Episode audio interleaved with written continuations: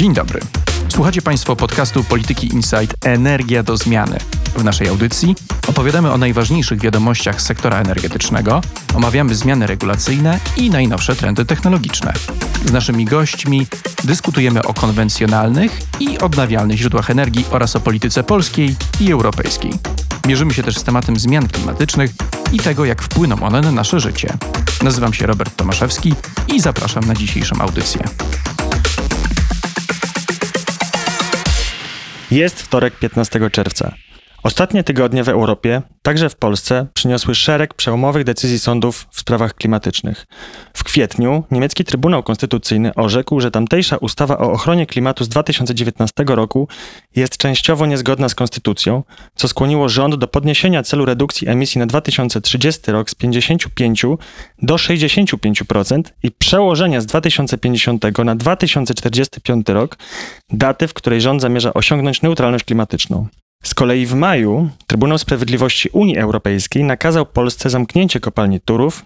Holenderski sąd w Hadze zmusił Shell do ograniczenia do 2030 roku emisji o 45% netto w stosunku do poziomu z 2019 roku, a polski Sąd Najwyższy uznał, że prawo do życia w czystym powietrzu nie jest dobrem osobistym. W końcu w czerwcu pięciu polskich obywateli pozwało Skarb Państwa o naruszenie ich dóbr osobistych poprzez bezczynność w sprawie kryzysu klimatycznego. Ja nazywam się Dominik Brodacki i o rosnącej roli sądów w polityce klimatycznej i ich wpływie na działania rządów, firm i organizacji międzyrządowych, a w końcu na samych obywateli, będę rozmawiał z Zuzaną Rudzińską-Bluszcz, prezeską Polskiego Biura Fundacji Client Earth Prawnicy dla Ziemi. Zapraszam na rozmowę. Zuzanno, może zacznijmy od wydarzeń stosunkowo najświeższych, czyli od pozwu pięciu obywateli przeciwko państwu o bezczynność w sprawie kryzysu klimatycznego. Co ci obywatele zarzucają temuż państwu i czego się domagają? Dzień dobry Państwu. Rzeczywiście, sprawa bez precedensu. Pierwsza tego typu sprawa w Polsce pięciu obywateli, którzy są reprezentowani przez Fundację Client Earth Prawnicy dla Ziemi, wnieśli powództwa przeciwko Skarbowi Państwa do polskich sądów, bardzo różnych apelacji, to nie są sądy warszawskie, tylko pozawarszawskie, właśnie o to, że rząd nie podejmuje adekwatnych działań związanych z zmianami klimatu, z kryzysem klimatycznym, który teraz obserwujemy. Te osoby nie domagają się niczego dla siebie w znaczeniu majątkowym, to znaczy nie walczą ani o odszkodowanie, ani o zadośćuczynienie, nie ma tam roszczenia pieniężnego, mówiąc językiem prawniczym. Natomiast domagają się po pierwsze uznania, że ich dobra osobiste związane z kryzysem klimatycznym zostały albo już naruszone, albo są zagrożone. I mówimy o takich dobrach osobistych klasycznych, tutaj mówię w cudzysłowie, jak prawo do życia, prawo do ochrony zdrowia, prawo do poszanowania życia prywatnego i rodzinnego, także prawo do korzystania ze zdrowego środowiska, to dobro osobiste, o którym wspomniałeś na samym początku, które nie zostało uznane za dobro osobiste przez Sąd Najwyższy. Więc po pierwsze, stwierdzenie, że te dobra osobiste są zagrożone albo naruszone. Po drugie, że odpowiedzialność za to ponosi Skarb Państwa, reprezentowany przez szereg ministerstw. No i po trzecie, mamy szczegółowe żądania związane z kryzysem klimatycznym i z odpowiedzialnością Polski za odpowiednią reakcję. I tutaj mowa już o danych, które zostały wyliczone przez ośrodki analityczne. Te analizy zostały dołączone do pozwów i chodzi tutaj o osiągnięcie redukcji emisji CO2 do 2030 roku o 61%. Dodam, że Polskie wiążące założenia wskazują na 30%, czyli o połowę mniej, na osiągnięcie neutralności klimatycznej do roku 2045. Pamiętajmy, że Unia Europejska zobowiązała się to osiągnąć do roku 2050. Polska w tym zakresie milczy. Oczywiście wszyscy słyszeliśmy pana prezydenta Andrzeja Dudę, który na szczycie klimatycznym zorganizowanym przez prezydenta Stanów Zjednoczonych Joe Bidena popierał neutralność klimatyczną Unii Europejskiej, jednocześnie milcząc w kwestii neutralności klimatycznej Polski. I również wyliczone zostały średnioroczne emisje gazów cieplarnianych konieczne do osiągnięcia neutralności i wskazany został ich poziom. Więc mamy te bardzo klasyczne żądania, a z drugiej strony bardzo szczegółowe, konkretne wskazania, które rząd polski powinien zastosować. Obywatele powołują się na naruszenie przez państwo ich dóbr osobistych. Tymczasem Sąd Najwyższy w uchwale, do której nawiązałaś, uznał, że do tej kategorii nie można zaliczyć prawa do życia w czystym powietrzu. Jak to interpretować i czy to, mówiąc kolokwialnie, podcina skrzydła pięciu obywatelom, czy też wręcz przeciwnie daje im pewną furtkę do tego, żeby łatwiej dochodzić swoich praw? Rzeczywiście Sąd Najwyższy tak orzekł i była to łyżka dziegciu dla mnie jako prawniczki. Ja prowadziłam tę sprawę będąc koordynatorką postępowań strategicznych Biurze Rzecznika wraz z dyrektorem Łukaszem Kosiedowskim z Biura Rzecznika. Przysłuchiwałam się temu postanowieniu Sądu Najwyższego już z ramienia Client Earth i liczyłam, że tutaj będzie bardziej progresywna decyzja Sądu Najwyższego.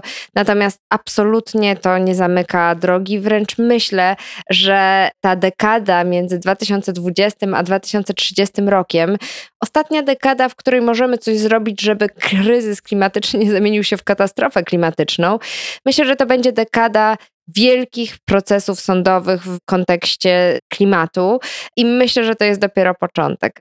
Zupełnie to postanowienie Sądu Najwyższego nie podcina nam skrzydeł. Tak naprawdę chodzi o to, żeby pomóc państwu, bo jeszcze raz to chcę podkreślić, te nasze pozwy, te pięć pozwów, od których e, żeśmy zaczęli, to nie jest stawianie Polski pod ścianą i piętnowanie Polski, ale chęć pomocy temu akurat rządowi, ale też wszystkim kolejnym rządom tego kraju, by zmierzyły się w sposób adekwatny z kryzysem klimatycznym. Tych pozwów będzie coraz więcej i będą one wskazywać, zwłaszcza bazując na danych naukowców, jak najlepiej zaadresować ten kryzys. Ja się spotkałem z głosami wielu prawników, którzy mówią, że ta uchwała Sądu Najwyższego była tak po prostu prawnicza mądra, bo z jednej strony Sąd Najwyższy powiedział, że prawo do życia w czystym powietrzu nie jest dobrem osobistym, w związku z czym poniekąd zamknął furtkę obywatelom do tego, żeby po prostu domagać się odszkodowań za smog, tylko dlatego, że ten smog jest. Ale powiedział też Sąd Najwyższy, że można domagać się odszkodowań, jeżeli ten smog spowodował naruszenie innych dóbr osobistych, na przykład doprowadził do pogorszenia stanu zdrowia. I czy w przypadku tych pięciu obywateli tutaj mamy podobną historię? To znaczy, że na przykład ktoś ma powiedzmy raka płuc, bo żyje w zanieczyszczonym środowisku, w związku z czym on chce za to odszkodowania od państwa. Rzeczywiście Sąd Najwyższy zostawił tą furtkę uchyloną i bardzo się z tego powodu cieszę.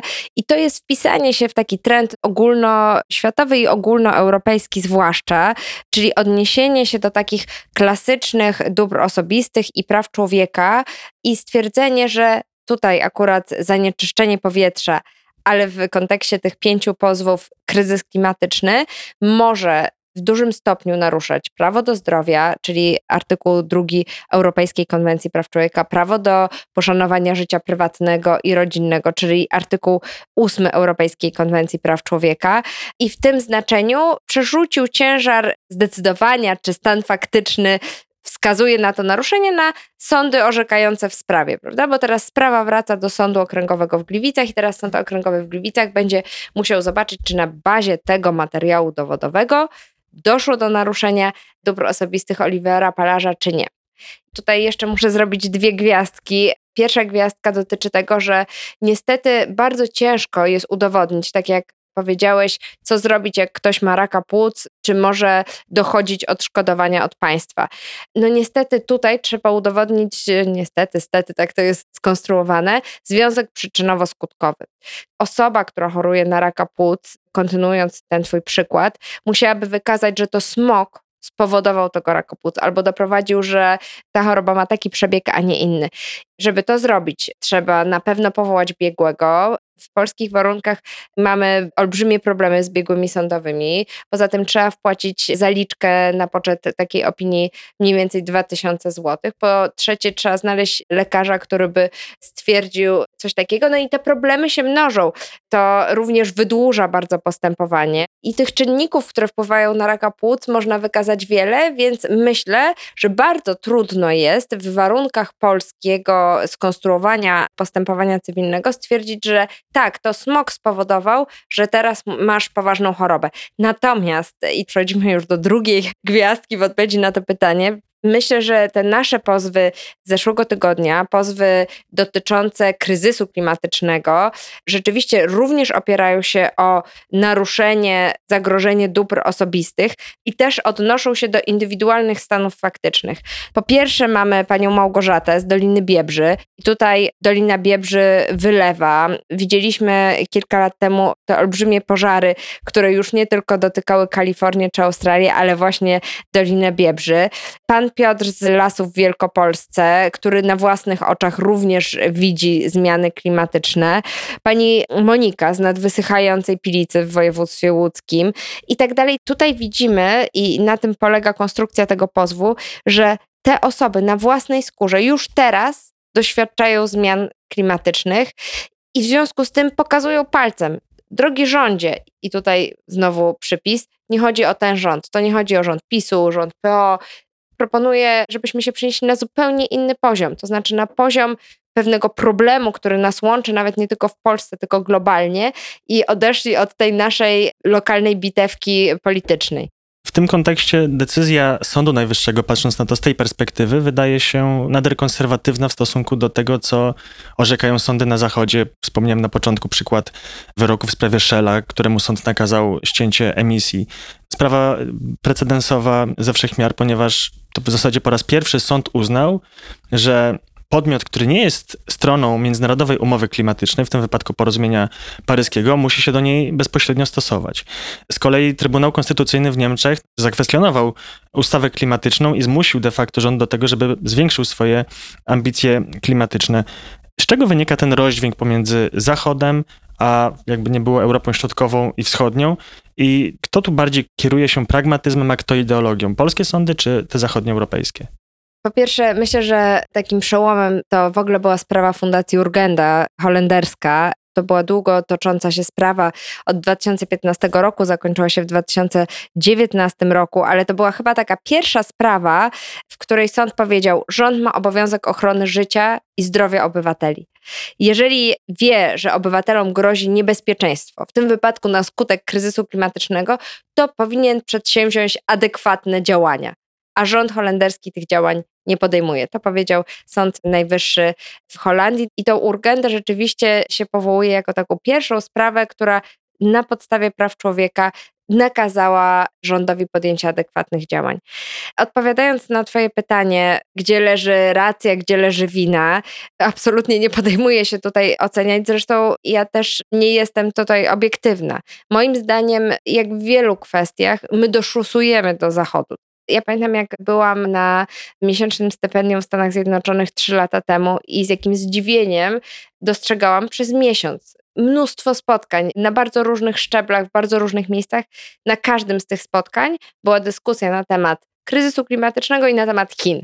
A ja przyjechałam z Polski, gdzie jakby te dwie kwestie to w ogóle nikt o nich nie rozmawiał. Czyli można powiedzieć, że sądy wpisują się w taką zbiorową świadomość. Jeżeli rząd prowadzi ambitną politykę klimatyczną, albo przynajmniej dużo się w danym kraju o tym mówi, to sąd się w to poniekąd wpisuje. Absolutnie i zresztą konstrukcja dóbr osobistych, o których sobie rozmawiamy, jest tak skonstruowana. Ten katalog dóbr osobistych jest katalogiem otwartym właśnie po to, żeby sądy miały ten margines orzeczniczy i dostosowywały się do powiedzmy wrażliwości społecznej, do tego, co chroni w danym momencie historycznym konkretne społeczeństwo taka moja obserwacja z tego, co mówisz, jest taka, że sąd w Holandii nakazał ograniczenie emisji tylko dlatego, że polityka rządu czy firmy grozi negatywnymi skutkami. W przypadku Polski, mówię o decyzji Sądu Najwyższego, uznał, że można nakazać ścięcie powiedzmy jakiejś emisji czy wypłatę odszkodowań, ale wówczas, jeżeli już te skutki się pojawią, czyli to nie mówimy o groźbie skutków, tylko o skutkach takich, że ktoś rzeczywiście poniósł szkodę z tego tytułu, że rząd prowadzi taką, a nie inną politykę. No bardzo jestem ciekawa, jak sądy będą podchodzić do tych pozwów klimatycznych, które żeśmy wnieśli, bo są to właśnie pierwsze pozwy klimatyczne, czyli nie mówiące, że dana spalarnia śmieci powoduje odory albo hałas, albo że smog jest w danym mieście, który utrudnia życie, tylko to są pozwy dotyczące polityki klimatycznej państwa i właśnie pokazujące palcem rządowi, czego nie robi. Ale z drugiej strony, jak się prześledzi historię pozwów klimatycznych w Polsce, to nie jest dla skarżących droga usłona sukcesami, jakby nie patrzeć. Co zachęca NGOsy, obywateli, często biznes nawet, do wieloletniej walki przed sądem w sprawach klimatycznych? Wydaje mi się, że motywacją jest e, trochę brak innych ścieżek. To znaczy, te sądy, jak zresztą w wielu innych sprawach, często były najbardziej skutecznym narzędziem do wprowadzania zmian. Uśmiecham się, no bo wystarczy zobaczyć, e, co się działo w Stanach Zjednoczonych, na przykład z równouprawnieniem osób o innym kolorze skóry, ta zmiana prawna właśnie następowała na skutek litygacji strategicznej, czyli wybrania punktowego jakiegoś powoda, kogoś, kto pójdzie do sądu i przeprowadzi tę sprawę przez wszystkie instancje i w ten sposób wprowadzi zmianę społeczną, czyli tymi narzędziami prawnymi zmieniamy i mentalność, i politykę, i ustawodawstwo. I wydaje mi się, że w kwestiach klimatycznych dokładnie teraz to się dzieje. To znaczy, sądy są tą forpocztą, która pociągnie zmiany. Obecnie mam zresztą przed sobą, tutaj opiszę, mam przed sobą raport takiej agendy ONZ-u, United Nations Environment Program. Bardzo Państwu polecam. Global Climate Litigation Report z 2020 roku. ONZ pisze, że obecnie toczy się 1550 powództw postępowań klimatycznych na świecie, z czego 1200 w Stanach Zjednoczonych, w Królestwie Litygacji Strategicznej, natomiast 350 na całym świecie. W tym mniej więcej jest 30 teraz powództw, w których obywatele pozywają rządy swojego kraju, czyli to, co zrobiło Client Earth w zeszłym tygodniu. Obywatele pozywają rządy swojego kraju, żądając od nich bardziej ambitnej polityki klimatycznej z jednej strony mówi, że doszliśmy do takiego etapu, na którym powiedzmy kiedyś była walka z rasizmem, załóżmy. Ludzie zaczęli dochodzić swoich praw i zaczęli postrzegać sprawy klimatyczne i środowiskowe jako jedno ze swoich praw. Z drugiej strony w Stanach Zjednoczonych, które jest taką światową stolicą pozwów klimatycznych, od razu nasuwa mi się taki wniosek, że tam jest prawo zwyczajowe, w związku z czym ono daje dużo większą przestrzeń do argumentacji skarżącym niż prawo stanowione takie jak u nas, konstytucyjne, gdzie po prostu mamy twardo zapisane przepisy. Trudno je w jakiś sposób rozbudować ich interpretację, stosunkowo trudno oczywiście. Ale zastanawiam mnie, na ile dzisiaj sądy w tych właśnie krajach, takich jak Polska, Holandia, Niemcy, które są z tego naszego obszaru prawnego, naszej świadomości prawnej, wychodzą z tej swojej tradycyjnej roli, czyli rozjemcy sporów, a przejmują od rządów, a w zasadzie od parlamentów krajowych funkcję prawotwórczą, no bo to jest to, to, zjawisko, że one coraz częściej łatają po prostu te dziury, w cudzysłowie, których rząd nie chce załatać. Tak jest i to też jest jeden z argumentów przeciwko takim pozwom. Wydaje mi się, że dwa takie argumenty, które są najczęściej podnoszone przeciwko. Jeden to jest właśnie, że władza sądownicza zastępuje władzę ustawodawczą, a drugi argument będziemy mieć falę powództw i co zrobi skarb państwa. Nie są to działania patriotyczne, ponieważ narażają na uszczerbek finansowy państwo oraz zapchają, mówiąc kolokwialnie, sądy. No ja się nie mogę z tą argumentacją zgodzić. Często się z nią spotykałam przy innych kwestiach prawno-człowieczych. Dla mnie punktem wyjścia jest artykuł pierwszy Konstytucji. Rzeczpospolita Polska jest dobrem wspólnym wszystkich obywateli. Państwo nie może bawić się z obywatelami w kotka i myszkę. Państwo ma być dla nas wszystkich porówno i ma nam stwarzać bezpieczne warunki, bezpieczne ramy do naszego rozwoju, funkcjonowania, rozwijania się, życia zawodowego i prywatnego.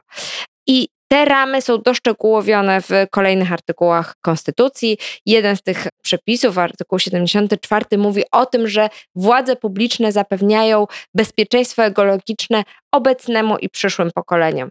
Skoro władze publiczne tego nie robią, to właśnie do nas, obywateli, należy, żeby to władzom wytknąć, żeby wejść z nimi w dialog, a jeżeli ten dialog nie będzie możliwy, a mam wrażenie, że dialog jest coraz mniej możliwy, również na etapie tworzenia ustaw, ta przestrzeń na konsultacje społeczne niestety się kurczy. Jeżeli dialog nie jest możliwy, to musimy iść do sądu.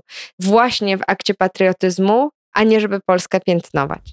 Ale też spójrzmy trochę bardziej krytycznie na to zagadnienie, bo sama je zasygnalizowałaś, to znaczy, że ta rosnąca rola sądów w polityce klimatycznej może być takim paliwem politycznym dla przeciwników transformacji, którzy będą podnosili, że to są instytucje często pozbawione demokratycznej legitymacji, no bo nie, przecież nie pochodzą z wyborów powszechnych, w przeciwieństwie do parlamentów.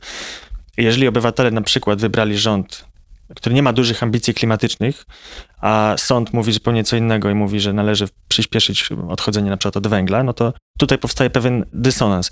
Nie narażajmy się w ten sposób na to, że to poparcie dla transformacji będzie spadać. No, świetny przykład jest sprawa Turowa, gdzie sąd w zasadzie jednoosobowo orzekł, że należy wyłączyć elektrownię. Jak tym ludziom w takim razie to wytłumaczyć, że to jest słuszny kierunek? Przede wszystkim trzeba powiedzieć, że tutaj rządy nie mają dowolności, ponieważ i Unia Europejska, i poszczególne państwa członkowskie, w tym Polska, są na przykład stroną porozumienia paryskiego. Porozumienie paryskie wskazuje wprost na to, co powinniśmy w najbliższych latach zrobić, żeby nie nastąpiła katastrofa klimatyczna.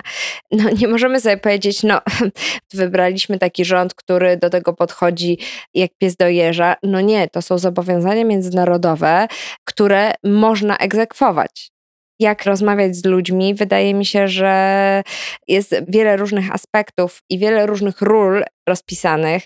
Pytałeś wcześniej o organizacje pozarządowe. Myślę, że tutaj nasza rola jest też olbrzymia, ale olbrzymia jest też rola szkół, które powinny prowadzić edukację klimatyczną. O to zresztą od lat postuluje Rzecznik Praw Obywatelskich.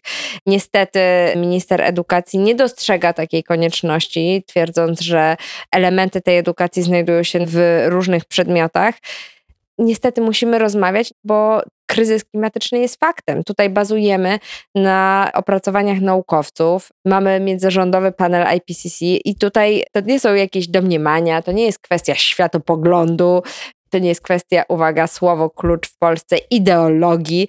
To są po prostu naukowe fakty i musimy im stawić czoła.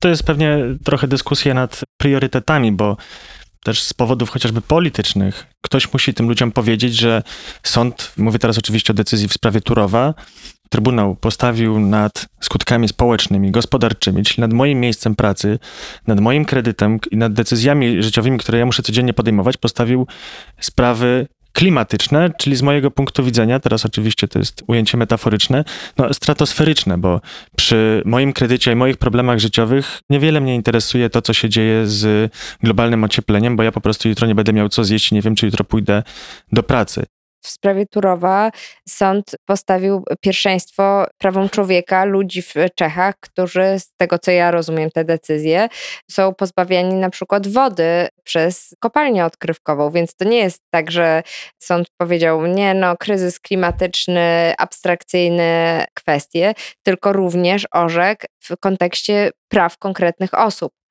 Natomiast pamiętajmy, że to jest tylko postanowienie tymczasowe do czasu rozstrzygnięcia sprawy.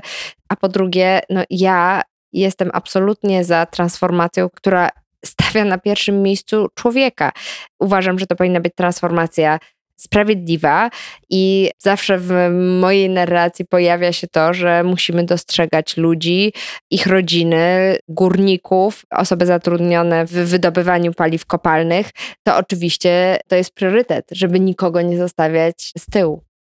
Jeszcze wróćmy może do poprzedniego wątku, bo powiedziałeś o NGO-sach. Firmy muszą zmieniać z powodu decyzji sądów swoje strategie.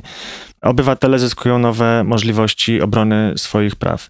Rządy muszą zmieniać też swoje decyzje, nowelizować ustawy klimatyczne. A co to znaczy dla organizacji pozarządowych, dla których, jak ja to obserwuję, stopniowo staje się to główna forma, mówię oczywiście o sprawach sądowych, realizowania swoich celów statutowych, uprawiania polityki w pewnym sensie.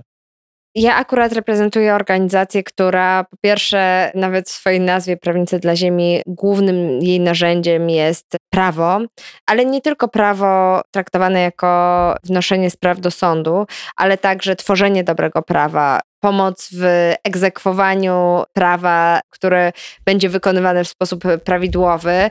Więc rzeczywiście Client Earth głównie zajmuje się prawem, ale nie tylko, bo mamy także i kampanierów, i osoby zajmujące się komunikacją. Myślę, że organizacje pozarządowe, jak obserwuje trzeci sektor, są najbardziej elastyczne w dostosowywaniu się do pewnych zmian społecznych. Są takimi trochę kamertonami nastrojów społecznych i tych trendów światowych, które do nas tutaj do Polski dochodzą. Dlatego kandydując też na Rzecznika Praw Obywatelskich, z całym przekonaniem uważałam, że każdy dobry rzecznik praw obywatelskich musi pozostawać w ciągłym dialogu z organizacjami pozarządowymi i trzymam kciuki, żeby kolejny rzecznik czy rzeczniczka dokładnie to robili. organizacji pozarządowych trzeba słuchać, trzeba z nimi rozmawiać, bo one czują te nastroje społeczne. Czy teraz organizacje pozarządowe rzucą się i będą wnosić postępowania i wytaczać procesy i toczyć postępowania sądowe? Nie wiem. Myślę, że są bardzo różne role organizacji pozarządowych. Część z nich robi właśnie kampanie społeczne, część z nich edukuje społeczeństwo, część e, reprezentuje osoby przed sądami. Tutaj tych ról jest bardzo wiele i nie wydaje mi się, żeby one się zmieniły wpływa to bardzo mocno na sektor finansowy. Jak ja to obserwuję stosunkowo z bliska, to widzę, że już dzisiaj na przykład instytucje kredytujące działalność firm no, wymagają, żeby ich zarządy uwzględniały w swoich decyzjach inwestycyjnych ryzyko pozwów klimatycznych. Tutaj bardzo mi się przypomina chociażby sprawa Ostrołęki czy na przykład zeszłoroczna decyzja w sprawie ExxonMobil, gdzie tam się mniejszościowemu akcjonariuszowi udało wymienić zarząd firmy. Tak, też są bardzo ciekawe pozwy, które dotyczą greenwashingu, czyli tak zwanej ekościemy, nazywając to kolokwialnie. Na przykład stan Nowy Jork pozwał szereg firm paliwowych, wielkich korporacji o to, że w narracji takiej publicznej pozują na liderów zielonej transformacji, a tak naprawdę zatruwają środowisko i powietrze głównie coraz będą częstsze sprawy, kiedy, no tak jak z Shellem, kiedy te wielkie koncerny paliwowe będą musiały się przereorganizować.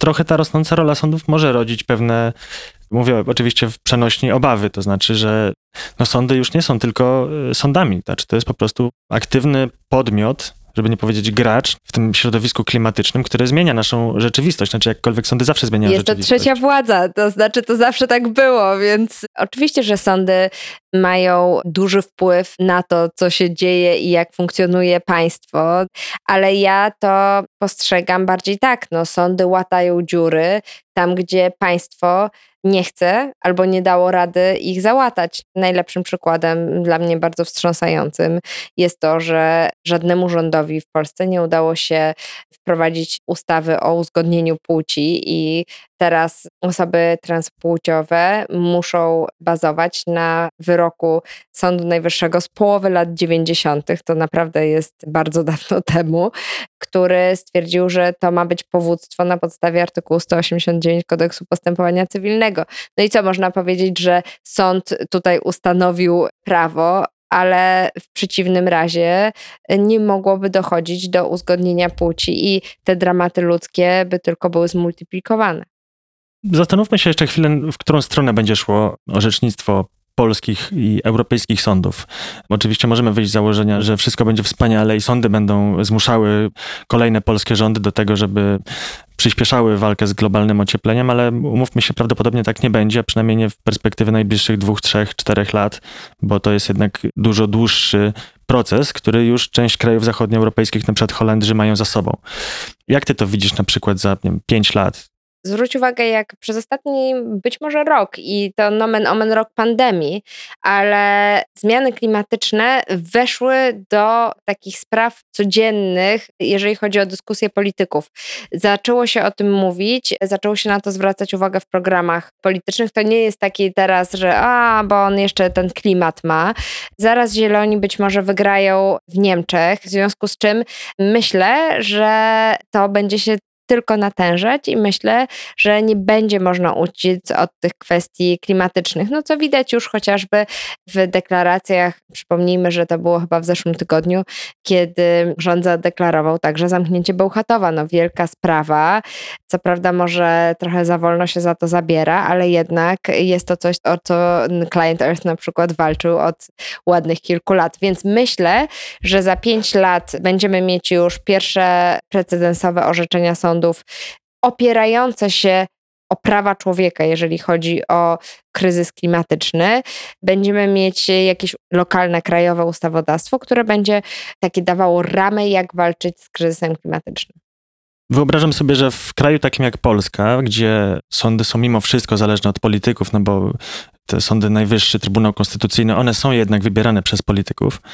Procedura czy ciąg przyczynowo-skutkowy będzie musiał być taki, że najpierw zmieni się ta władza ustawodawcza i wykonawcza. No bo bez tego nie będą wybierani sędziowie, którzy będą, w cudzysłowie mówiąc, postępowi. Ale w tym celu musi się zmienić społeczeństwo. Myślę, że te zmiany będą zachodzić wielowątkowo, no bo oczywiście mówisz o Trybunale Konstytucyjnym, mówisz o Sądzie Najwyższym, ale też mamy sądy powszechne, które już są wybierane w inny sposób, ale poza tym wydaje mi się, że te zmiany będą zachodzić gdzieś równolegle. No, pamiętajmy, że sędziowie, politycy to też jest część naszego społeczeństwa i im bardziej to społeczeństwo będzie wrażliwe na kwestie klimatyczne, tym bardziej będzie pchało tą zmianę do przodu. Zaproponuj Twoim zdaniem, kiedy to się wydarzy, kiedy Trybunał Konstytucyjny w Polsce zakwestionuje na przykład politykę energetyczną Polski albo jakąś ustawę klimatyczną. Nie chciałabym się wypowiadać na temat Trybunału Konstytucyjnego. Tutaj rzeczywiście ręce już mi opadły kilka lat temu. I też rozumiem, co starasz mi się zasugerować, to znaczy, że te kwestie energetyczne są tak silnie powiązane w Polsce, no wszędzie, ale w Polsce też historycznie z polityką i budzą tak olbrzymie emocje, że to stanie się raczej później niż wcześniej. Bardzo być może, ale być może ta zmiana społeczna, ta zmiana indywidualna nastąpi szybciej niż zmiana w polityce, i wtedy ludzie po prostu swoimi głosami rzeczywiście wybiorą polityków bardziej progresywnych klimatycznie. I że to będzie czynnik dla nich kluczowy, kiedy będą stawać przed wyborem, gdzie postawić krzyżyk. Tak myślę, że się stanie.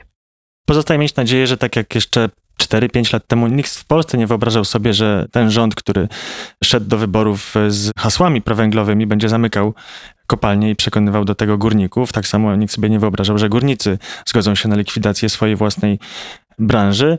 Tak, że te sądy, które dzisiaj często odmawiają obywatelom prawa do obrony swoich praw na gruncie klimatycznym e, będą zmieniały swoje orzecznictwo, że to orzecznictwo będzie ewoluować właśnie w kierunku polityki klimatycznej. Do tego tematu na pewno będziemy wielokrotnie wracać, bo to jest tak naprawdę początek procesu, o którym mówimy. To jest początek trendu, on trwa zaledwie kilka lat i będzie na pewno przyspieszał. Zuzanna Rodzińska-Bluszcz, prezeska Polskiego Biura Fundacji Klienter w Prawnicy dla Ziemi. Dziękuję bardzo. Dziękuję bardzo. Na dziś to wszystko. Na kolejny odcinek Energii do Zmiany zapraszam w przyszłym tygodniu. A zanim się ponownie spotkamy, posłuchajcie naszych innych audycji, które znajdziecie w najważniejszych serwisach, m.in. Spotify, Apple Podcast, Google Podcast i na SoundCloudzie. W pole wyszukiwania wpiszcie po prostu Polityka Insight. Do usłyszenia.